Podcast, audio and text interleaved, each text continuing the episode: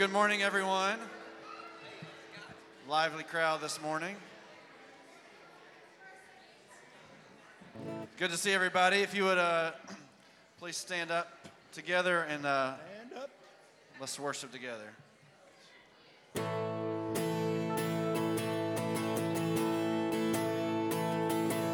Before the day, before the night.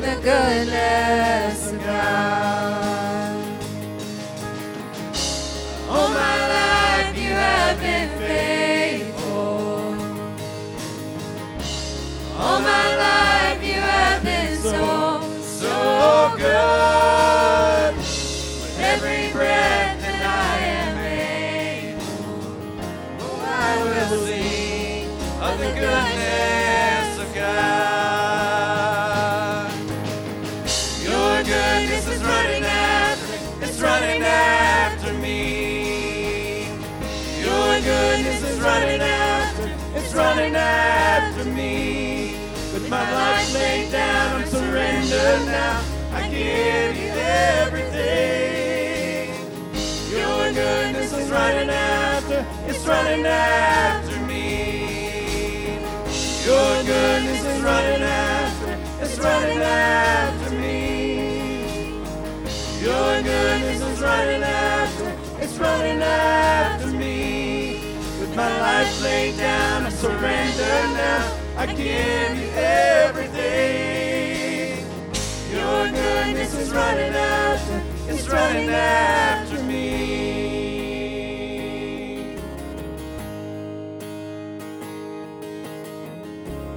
All my life you have been faithful. All my life you have been so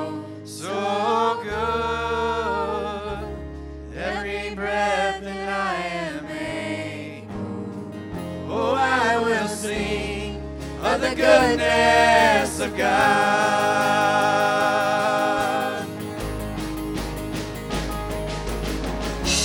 All my life you have been faithful.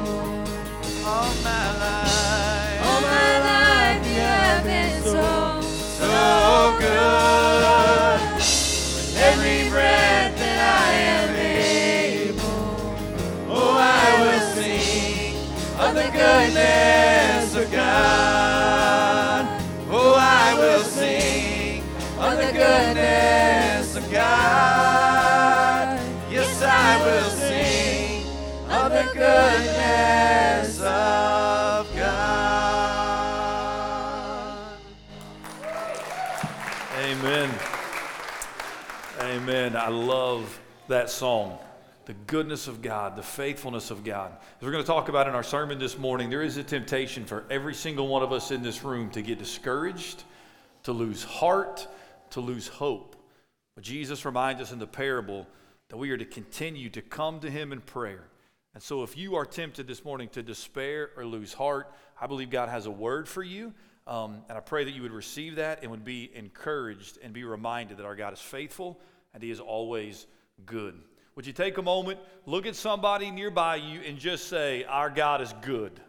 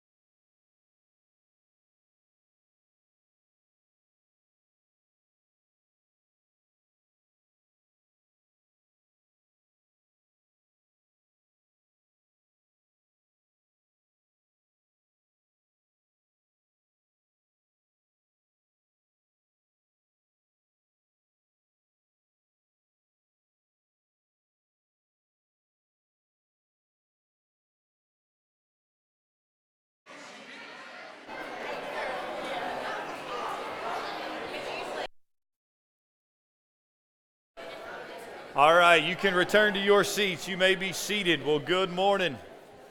Welcome to Northside Baptist Church. We are so thankful that you are here to worship with us today. We serve a risen Savior. Part of the reason that we gather is because we believe in Jesus Christ and we encourage each other to keep believing. This is all about Christ. Um, and so we're thankful that you are here to worship um, with us. We want to make disciples who believe in Jesus, who stake their lives upon Jesus. If this is your first time with us, welcome. Maybe your first time in a while. It's good to have you back. If this is your first time, you are our guest, and we would appreciate if you would let us know that this is your first time here. You can do that a couple ways. You can scan the QR code, or you can fill out the connection card, which is located out there um, in the foyer. Well, this is an exciting time of the year um, in Northside because two ministries uh, are about to kick off. One is Upward and one is Awana. So let me just take a moment um, and kind of talk about those two ministries. First um, is Upward Soccer. We have 144 players who are going to be playing soccer with us this fall. Of those 144 players, 52 have no church affiliation. 52. So this becomes a matter of prayer. Look, we love soccer. Soccer seems to be growing here. Football, some people call it growing here um, in America. And so we love kids getting exercise and having fun. But the main reason we do this is because it's an opportunity, practice after practice, Saturday after Saturday, to share the gospel uh, through evangelism through hopefully, if you're here talking, building relationships, through people sharing a devotion or a testimony. And so we're asking you to partner in praying with us. Going forward, every week in the bulletin, you'll see kids' names listed. We do this every year. You can pray for those kids by name. That way, every kid, every family is being prayed for by name. And so please be in prayer for that. And then also, Awana kicks off. You guys have been doing Awana a long time here, an exciting ministry kids, right, learning God's word, hiding it in their heart. Um, I know if all of the kids who, who are eligible come back, we're going to have a lot of kids in Awana. Some of the classes are going to be really, really large. And so, to meet the needs and to make sure that we're doing what we need, we need some additional help with Upward. Or not with, with Awana. We could always use help in Upward too, I'm sure. But um, we got coaches for that. We need help for Awana. We need really three to four more people who can say, hey, I'll be here on Sunday nights. I'm willing to serve with kids. I'm willing to help out. Where do you need me? Some of it could just be listening to scripture verses. Um, some of it is just walking with the kids for some extra supervision, right? You can do it. Uh, trust me, you can do it. So if you're willing to help, maybe you have a child that's going to be in Awana and you're saying, hey, I'm going to be here anyways, please let Alexa know um, because we want to make sure that we are properly staffed to meet those needs um, and so the kids can learn their verses. Um, and so be praying for both of those ministries, fantastic ministries um, that we do here. So be in prayer for that. All right, the praying the scripture this morning comes from Isaiah 30, verse 18. This is what the word of the Lord says. Therefore, the Lord waits to be gracious to you. Therefore, he exalts himself to show mercy to you. For the Lord is a God of justice. Blessed are all those who wait for him. And there is a lot there that we could draw our attention to, that we could focus on. So I'm going to give you about 45 seconds to a minute just to pray through that verse, however the Lord leads you, whatever word or verse or phrase sticks out to you, whatever the need is in your heart, just to praise God, to lift up a prayer, just to put the scripture before your eyes before we continue to worship together. So, will you do that for a moment and then I will pray for us?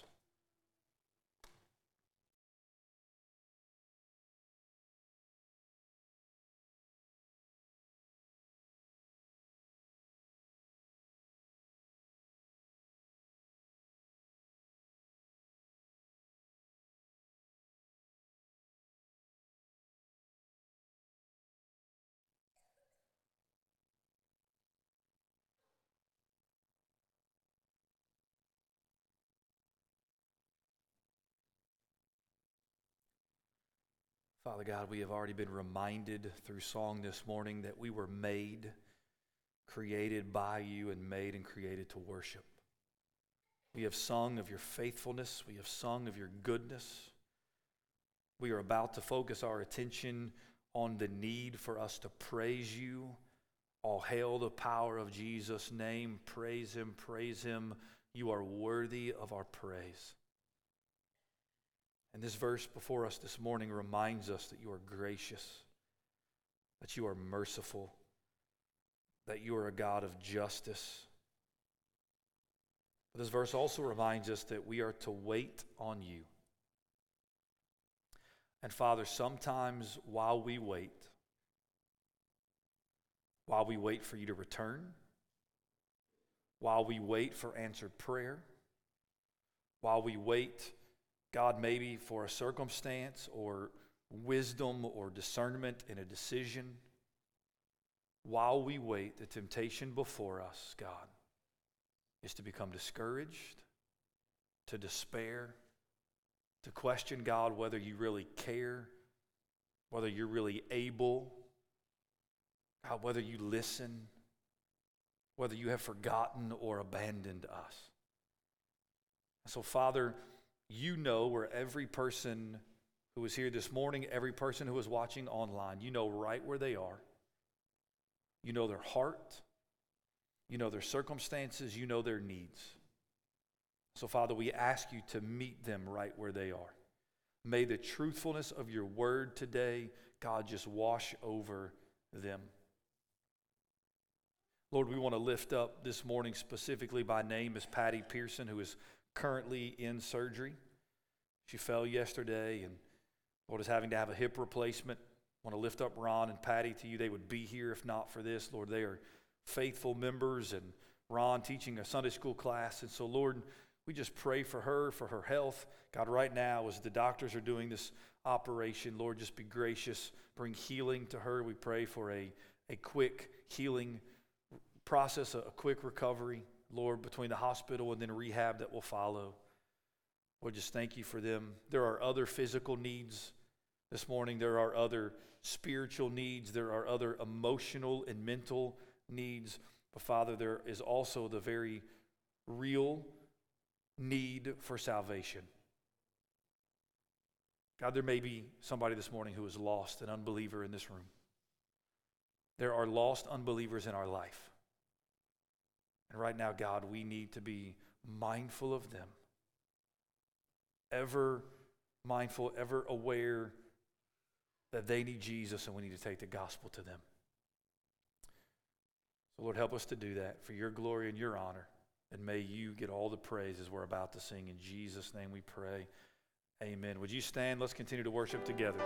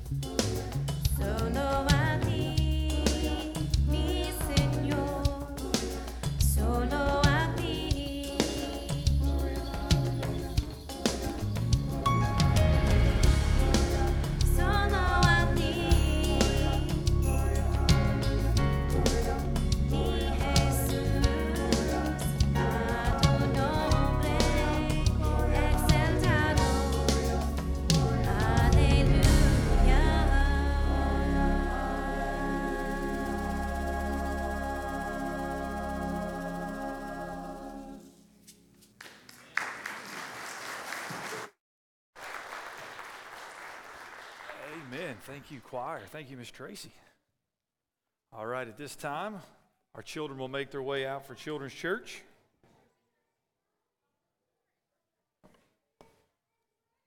Everyone else, if you'll take a copy of God's Word and turn to the Gospel of Luke. The Gospel of Luke, Luke chapter 18. Luke chapter 18.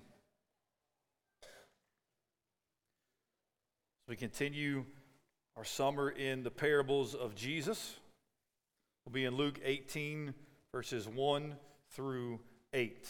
Luke chapter 18, verses 1 through 8. Would you please stand in honor of the reading of God's word? and he, that being Jesus, told them a parable to the effect that they ought always to pray and not lose heart.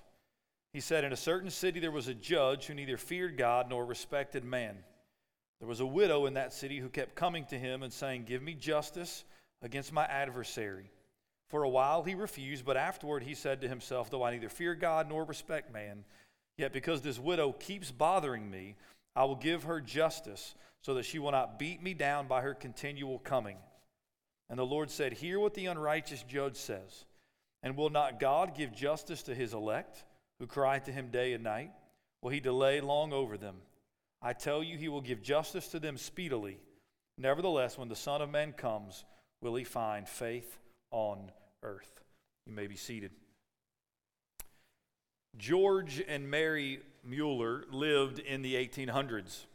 George was a preacher, he was an evangelist, and he is probably most known for starting orphanages in England.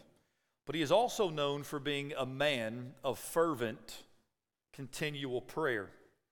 On one particular night, when the children in the orphanage were getting ready for bed, George was working in his study when his wife Mary came in to deliver the bad news. She said, We're out of milk. There isn't enough for the morning oatmeal.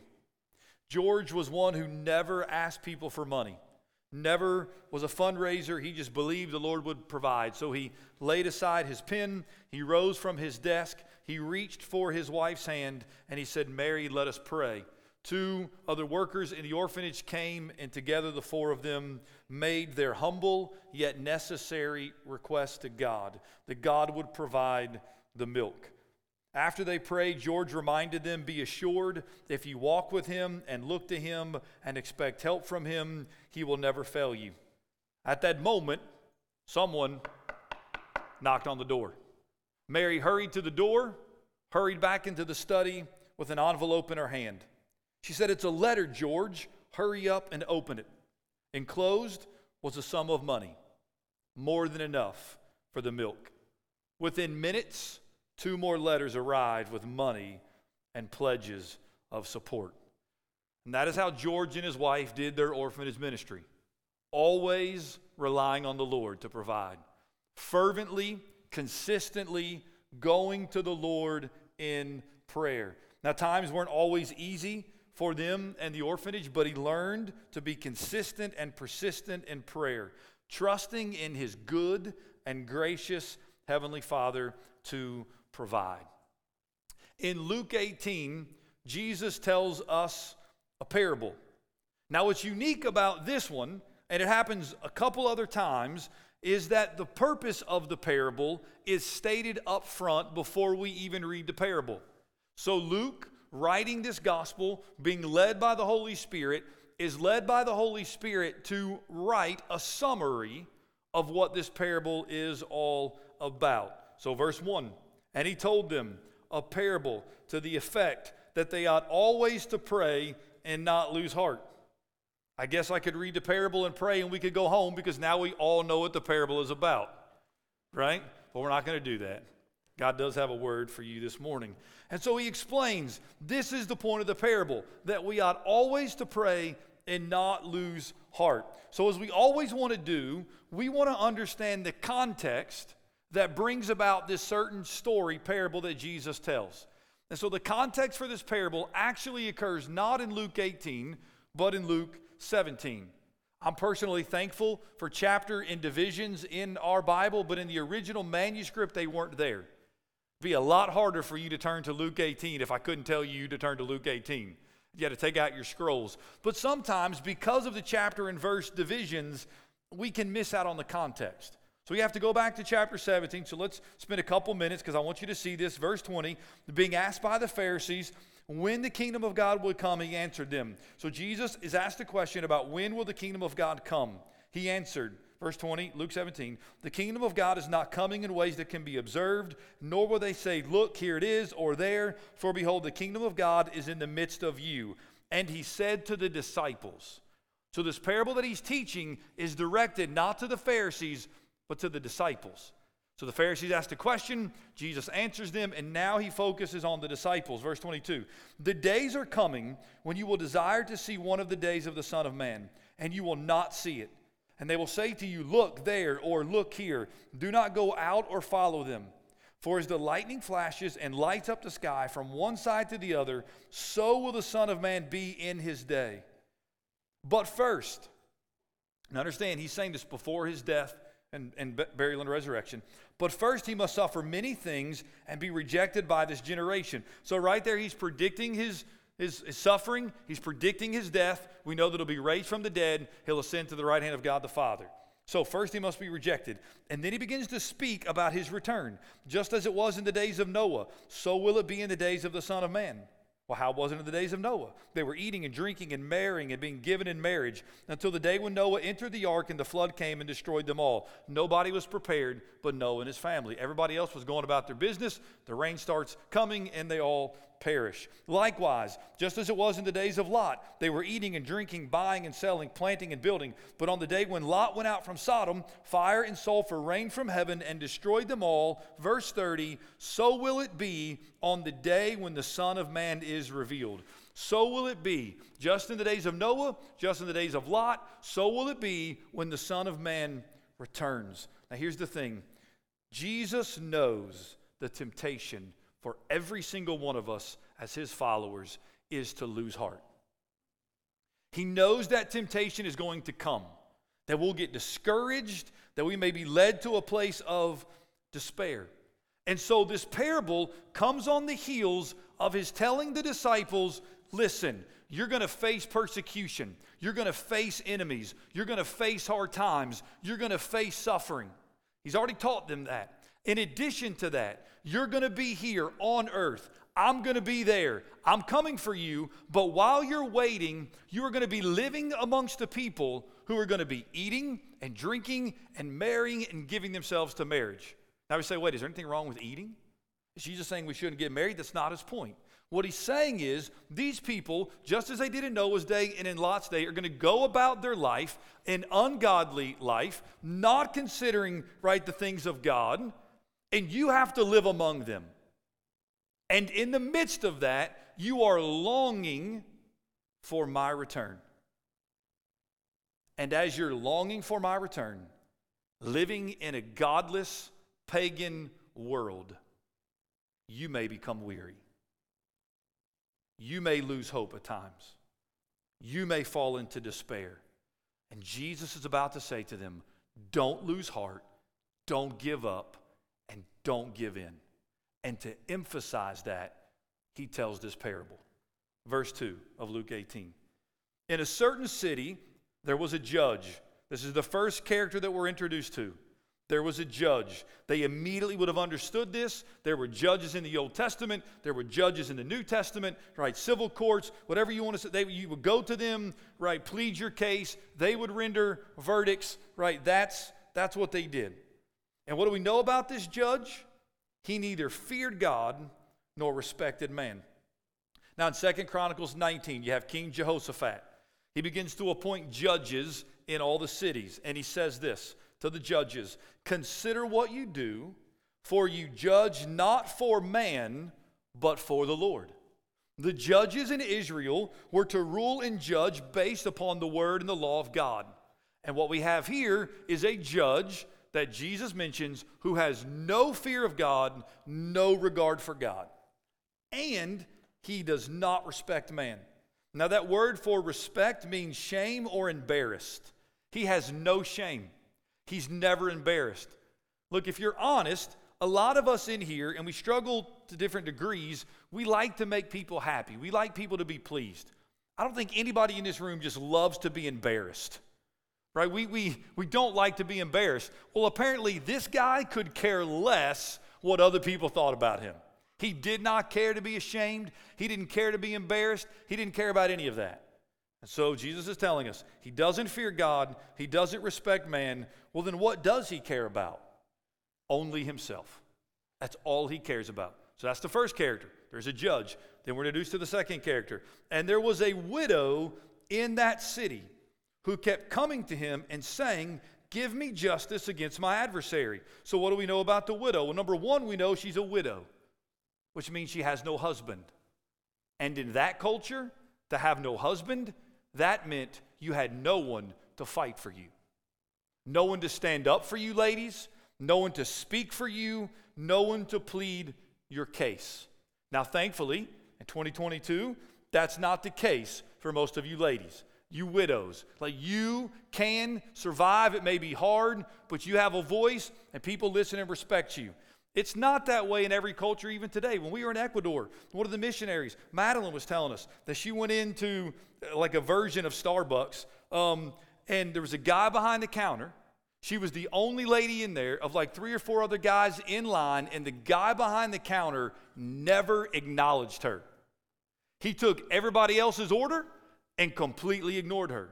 Because at least in that part of Ecuador, ladies, they're just you're just not well respected even today in 2022. So this widow had no chance. Nobody to plead her case. We also learn that she had an adversary. She had an enemy. She had someone who was seeking to harm her. Now let's go back to the Old Testament. Exodus 22 22 says this You shall not mistreat any widow or fatherless child. This widow should have been able to receive justice from a judge, but we got an unrighteous judge in a widow with no one to plead her case, and she's before this guy. We also know that she kept coming to the judge over and over because he would not give her justice. This is a persistent widow. So, those are the two characters. And then Jesus says this, verse 4 For a while he refused. But afterward he said to himself, Though I neither fear God nor respect man, yet because this widow keeps bothering me, I will give her justice. So in the story, the judge, no, no, no, no, the woman keeps coming and keeps coming and keeps coming. And eventually he says, Okay, enough's enough. I'll give you justice, just stop bothering me. Like he'd go to work, and there she was.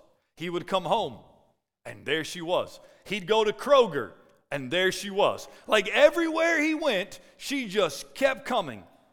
And eventually he says, Enough's enough. Now, notice, why does he give her justice? Because she keeps bothering me.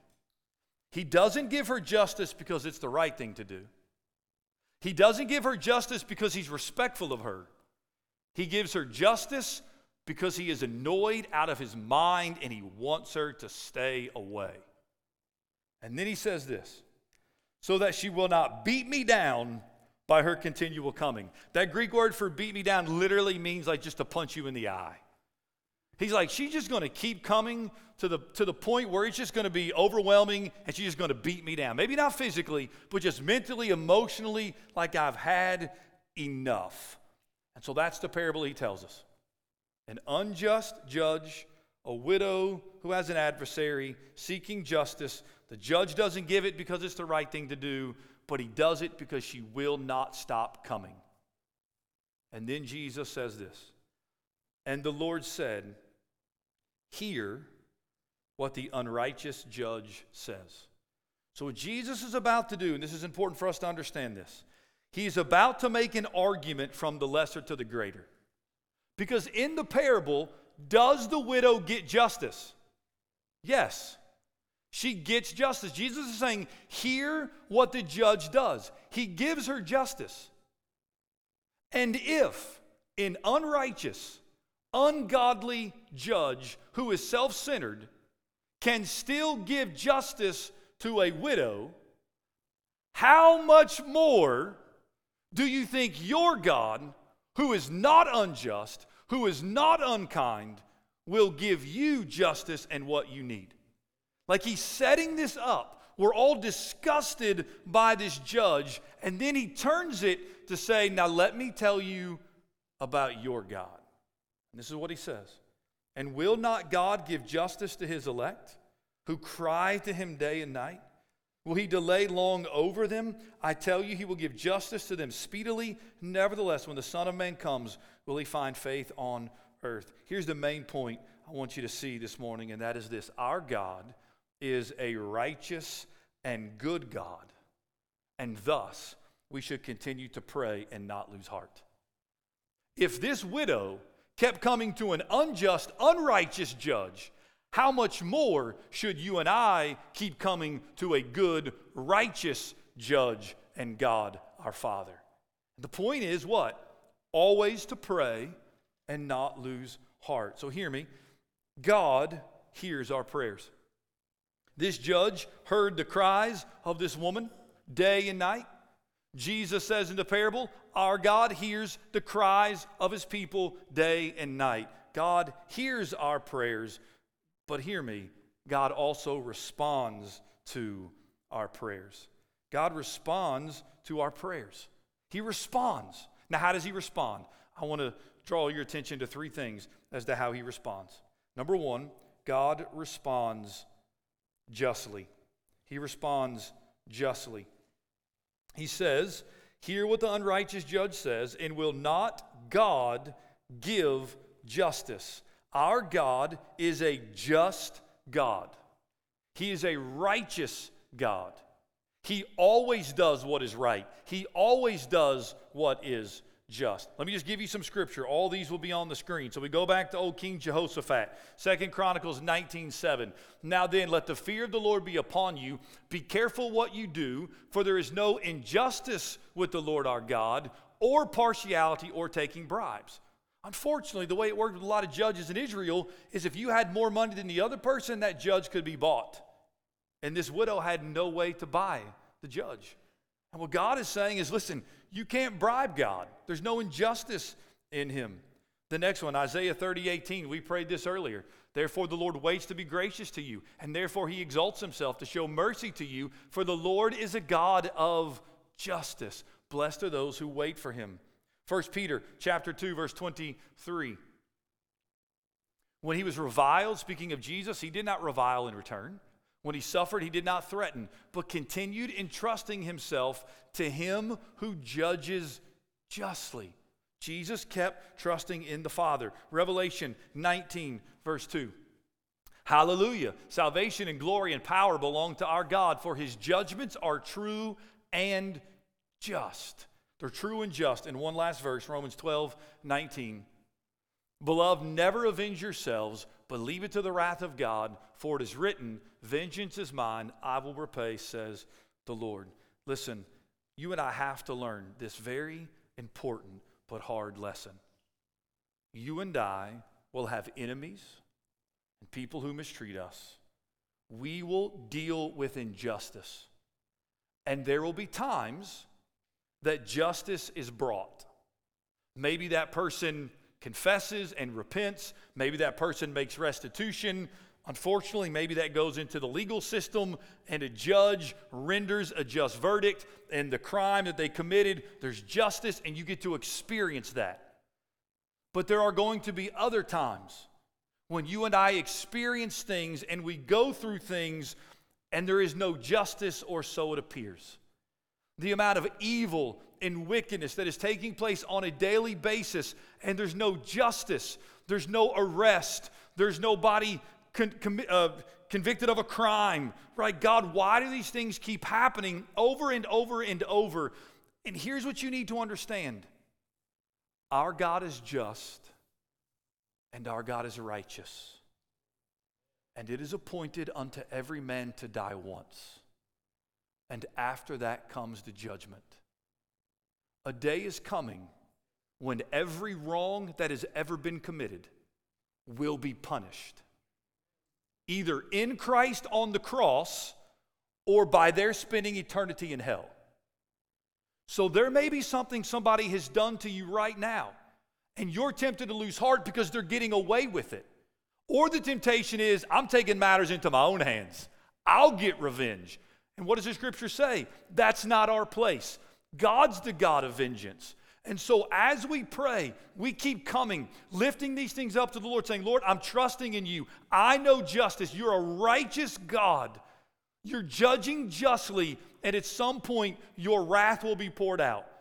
Also, understanding that God's wrath should be poured out on us, but by His grace, but through the blood of Jesus Christ. And so, there's things that we have done that God has forgiven us for. And if we do not understand this, then when you look at the world and all the wicked things that are happening, God, what are you doing? How long are you going to wait? Understand, God will get the final word, and we have to trust in that. Secondly, God responds compassionately. And will not God give justice to his elect? Psalm 103, verse 13. This will be on the screen. As a father shows compassion to his children, so the Lord shows compassion to those who fear him. 1 Peter 5. 1 Peter 5, verse 7. Casting all your anxieties on him. Why? Because he cares for you. Now, this next verse, Alex, if you'll go to the next screen, I went ahead and put this on the screen just in case you don't have a copy of God's word, you can see this. And will not God give justice to his elect? who cry to him day and night. That word for elect means chosen. Now, anytime we talk about election or being chosen, there are always going to be people who sit up a little straighter, they cross their arms, a little scowl on their face. Like, let's go. Let's come on. What, what are you going to say, Pastor? So let's just, everybody take a deep breath. Relax. Relax. Jesus says what he says that we're his elect. This is not here for us to fight about it, for us to get angry about it, for us to get mad about it, for us to get defensive about it. You know why this is here? It is to encourage and comfort you. That's why it's here. You are chosen by God. Don't get mad about that. Be thankful for that. Just as God chose Israel. Anybody mad that God chose Israel, not another nation? I don't ever hear people argue about that. God chose them. Right? God has chosen us. And we're not getting into what all that looks like, but just know it's comforting that we are His elect. That's meant to encourage you. Listen, we are like the widow in that we are to be persistent. We are not like the widow in when she went to the judge, she had no one to fight for her. You are the sons and daughters of God. Somebody say amen. Even as He chose you before the foundation of the world, you are in Christ. Having received Him and believed in Him, He gave you the right to become children of God. You are sons and daughters of God. He is your Father. That is meant to encourage you. When you read that, that is not meant for you to go, I don't like that word, but to say, Praise you, Jesus. I don't understand all of it, but it's there and it's encouraging to me. Hear me. God is the creator of all. We sang that. We are made to worship. He's the creator of all. But God is not the father of all. God is the father of only those who have received Jesus and believed in his name. And if you have received him and believed in his name, he is your father. And if he chose you, that means he will never ever, ever, ever, ever, ever, I don't know how many evers I need to say, let you go. Ever. Ever, ever. Now, when you are hopeless, when you get to a place of hopelessness, when you get to a place where you lose heart, here's what happens. You begin to question God, do you really care about me? God, I'm in a place of despair. I'm in a place of hopelessness. God, do you really, really? I know what your word says, but do you really care about me right now? God, are you really concerned about me? Do you see what I'm going through? God, do you really, are you really concerned? God, is there anything you can even do about this? I mean, are you really all powerful? Is that really who you are? When you get to a place of despair and hopelessness, you begin to think, God, have you abandoned me? God, have you forsaken me? Jesus knows the temptation for every single one of us is to get to that place. So if you are there, hear me. If you have a relationship with Jesus, He has not forgotten you, He has not abandoned you, He has not stopped caring for you. That's what He says. This is the God that you have, this is the God that you serve. And so, if you are there, will you just turn to Jesus this morning and let His Spirit and His encouragement and His strength just wash over you? Don't lose heart, but keep coming to Him in prayer. And then, lastly, lastly, before we get to the final verse 10, is He is timely and how he responds to us. So listen, if we're not going to lose heart, if we're going to be persistent in prayer, then we got to understand God is just. Sometimes we struggle with that. We have to understand that God is compassionate. Sometimes we struggle about that. And then sometimes we struggle with this last one. Look what he says. Jesus asks a couple questions here. And will not God give justice to his elect who cry to him day and night? The answer is yes. Will he delay long over them? I tell you, he will give justice to them speedily. When was this spoken? Nearly 2,000, no, more than 2,000 years ago. And Jesus within, maybe on a hillside, maybe in a city, says to them, I will not, will God delay over you long? I tell you, he will give justice to them speedily. Are you kidding me, Jesus? It has been 2,000 years. They probably thought it might be weeks, months, maybe a couple years. You and I are 2,000 years after Jesus said this. When he says, justice will come speedily. Jesus, you're a liar. No, no, no, no, no, no. Because one thing that is hard for us to understand, but you must come to accept, is this God's timetable and ours are not the same. Not even close. So I need you to go to 2 Peter chapter 3. Because I think a lot of Christians struggle with this. 2 Peter chapter 3, verses 7 through 13. We're going to camp out here for a minute, and then we're going to look at the final thing that Jesus says. 2 Peter chapter 3, verse 7. But by the same word, the heavens and earth that now exist are stored up for fire, being kept until the day of judgment and destruction of the ungodly. And this is the verse. But do not overlook this one fact, beloved, that with the Lord, one day is as a thousand years, and a thousand years as one day.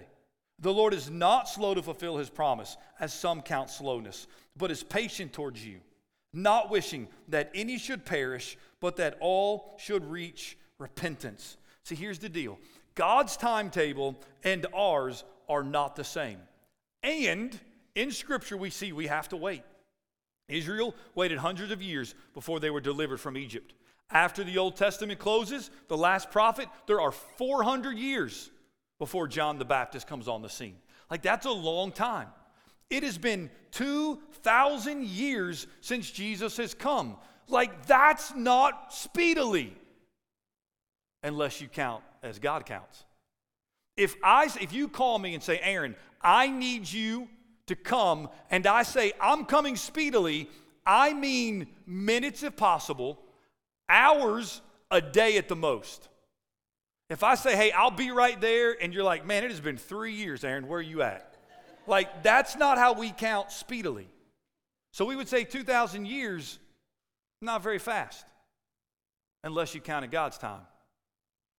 And a thousand years is as what? One day. Talking two days. It's been two days in God's timing, if you look at it that way, since Jesus left, went to the right hand of God the Father. I know it's been a long time for us, but God doesn't keep time the same way that we do. And so you and I, right, we want God to answer now. And now for us is like right now or tomorrow or next week, and it's hard for us to wait a month or a year or five years. And the temptation is the longer we wait, the longer we pray for that rebellious child who has not come back to the Lord, the longer we pray for that spouse who has never given their life to the Lord, the longer we ask God to heal us of cancer and we keep dealing with cancer. The temptation is to get defeated and to lose heart and to say, God, you're not hearing me, you're not answering me. But your years is only a matter of minutes for God. And if you cannot come to grips with that, you will continue to struggle with God, what is taking you so long. But hear me, as it has all been well said, God's never late. He's always right on time. And so God will answer. He will answer. And one reason He is delaying, this verse says, is so that people can repent. So that people can repent and come to Jesus. And then that leads us to the last question, which is Luke 18, or the last statement that Jesus makes, and then it's followed by a question, and then we'll be done. I tell you, He will give justice to them speedily. Nevertheless, when the Son of Man comes, will He find faith on earth? When He came in Noah's day, did He find faith on earth? When Lot's day came and the destruction and the judgment was there faith on earth. When Jesus comes, will he find faith on earth? We have a tendency to be self centered, we have a tendency to be self focused. Faith, faith in God, belief in God, points us away from self to God. Faith. I'm not going to focus on my truth, but I'm going to focus on God's truth. I'm not going to focus on my abilities, but I'm going to focus on God's promises. I'm not going to focus on me, but I'm going to focus on the Son of God, Jesus Christ. Faith, taking it off of us and putting it on Jesus. And so this morning, let me close this way. If you are tempted to lose heart, or maybe you're already there, can I just encourage you to put yourself back in the Word of God and cling to the promises of God? and cling to the presence of God. And when you cling to the promises and when you cling to the presence, your despair may not go away in seconds. It may not even go away in a day or maybe even a month. But I believe the promises of God's word that He is faithful to His children. And when you cling to the promises, and when you cling to the presence of God and the work of Jesus Christ, you and I will not lose heart, but rather we will continue to pray. So, one last question How would you describe your prayer life right now? Because that's what this is about continuing to pray. How would you describe your prayer life? Would you say it's non existent? You just, you don't ever pray. You don't ever cry out to God. And maybe you're not crying out to God because you have no relationship with God. You're still a sinner in your sins on your way to hell, the Bible says, because you've never repented of your sins, never confessed your sins, never believed in the name of Jesus Christ. But right now, you can be saved. You can do that. You can give your life to Jesus. He will save you. All those who call upon His name will be saved. Is your prayer life non existent? Would you say your prayer life is self centered? That when you pray, it's usually about you, your motives are selfish? Would you say that your prayer life is weak? Maybe it's weak. Maybe it's inconsistent. You're really not fully convinced God is able to do far more abundantly than all that we think or ask. So your prayer life is weak, not really sure, can God, what do I pray? So maybe it's just weak. Maybe it's more in your strength than in God. Or would you say that your prayer life right now is persistent? Doesn't mean your circumstances or what you're going through necessarily is great, but that you would say, Pastor, I'm being persistent in my prayer life. I'm coming to the Lord often. I'm spending time with Him. I'm lifting up my requests and my burdens. And what I'm finding as I pray, it's not so much about changing the mind of God as it is God changing me. God's changing me as I step into the throne room of grace and sup with Him and pray with Him and commune with Him. And in that, I'm finding that my heart is being strengthened, my faith is growing, and I'm not near as tempted to lose heart because I'm with Jesus. Would you close your eyes and bow your head? Father God, in this room this morning is a wide array of people. Some who are, God, walking with you, some who are being faithful and persistent in their prayer life, some, Father, who would say that they're on the mountaintop. I've heard some people lately say, man, they're growing and Jesus is teaching them. And Father, we rejoice in that and we thank you for that. And we pray they'll, be, they'll continue to be persistent in prayer. But Father, others, God, this morning, they're struggling. Maybe they've confided in someone, maybe they haven't. Maybe it's their circumstances, maybe it's a marriage, maybe it's a relationship with a child, maybe it's a job, maybe it's a neighbor dispute, maybe maybe God there is an enemy, an adversary, a relationship that is just beating them down. They have been hurt, they have been wronged, they have been sinned against and they're angry and they're bitter and God maybe it's just somebody who's just straight up doubting you. Doubting salvation, doubting God whether you really even exist wondering, Jesus, if really you even save, wondering if they really even need you anymore. Father, wherever we are, you see right into the depths of our heart and our soul. And so, God, we're asking you to provide what that person needs right now, right now where they are. Meet them where they are. And what they will find is not an unjust judge who is bothered by them coming, but they will find a good, just, righteous God who invites them into his presence and loves them because they are his sons and his daughters. And if they are not sons and daughters of God, then this morning there is an invitation to repent of their sins and to believe upon the name of Jesus, to receive Jesus, and they will become a child of God not of blood, not of their own works, but because they've been born of God. That is an invitation. There is something for all of us to hear, all of us to respond to. So, Spirit of God, as we sing this final song, work in their hearts, draw them to you, we pray. In Jesus' name, amen. I'm going to ask you to stand. As always, the altar is open. If you want to come kneel and pray, if you need me to pray for you, I'm available. You respond, you worship as we sing together.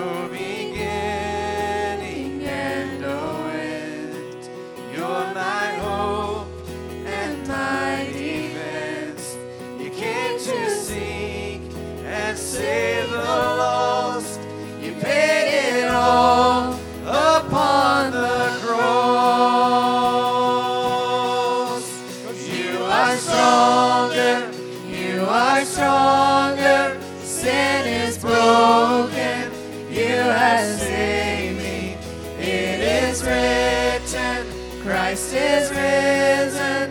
Jesus, you are Lord of all.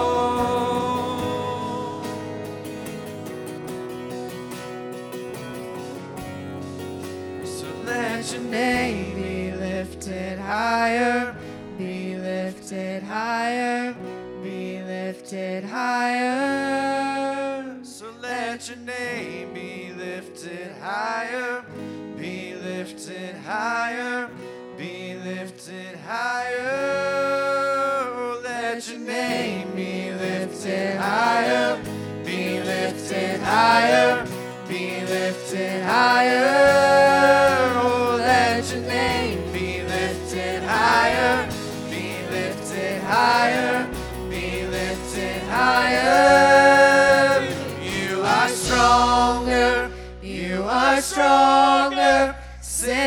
broken, you have saved me. It is written, Christ is risen. Jesus, you are Lord of all, and you are stronger. You are stronger. Sin is broken. You have saved me. It is written, Christ is risen. Jesus, you are Lord of all. Jesus, you are Lord of all. Jesus, you are Lord of all.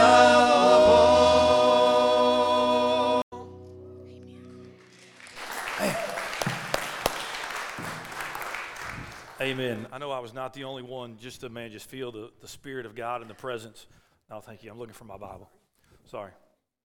All right, you may be seated for just a moment. I got a couple announcements we want to go over. Just a couple important things uh, for you just to be mindful of. We already talked, obviously, about Upward and Awana, but just a couple others. We have our talent show tonight. Anybody excited about NBC's Got Talent?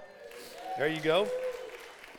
I want to I want to encourage you to come. It starts at 5 o'clock. I think we've got 10 acts, so 10 people who are doing some kind of talent. And then we got some MCs that are going to work our way through it and provide us with some entertainment and some laughs. Um, so, man, if you are available, it'll probably take about an hour or so. Just come tonight. Support a lot of young kids doing stuff, some adults. It's going to be fun. Just come and support them. Um, I would encourage you to do that. The one other thing I want to mention those of you who are members, one of your responsibilities, one of your privileges, one of your blessings is that each year you get to elect deacons. Men who are going to serve the church, men who are going to serve you. Each of our deacons have families that they minister to, that they love on. And so if you're a member, before you leave, if you didn't last week, you need to go vote. I would love for 100% participation of our members.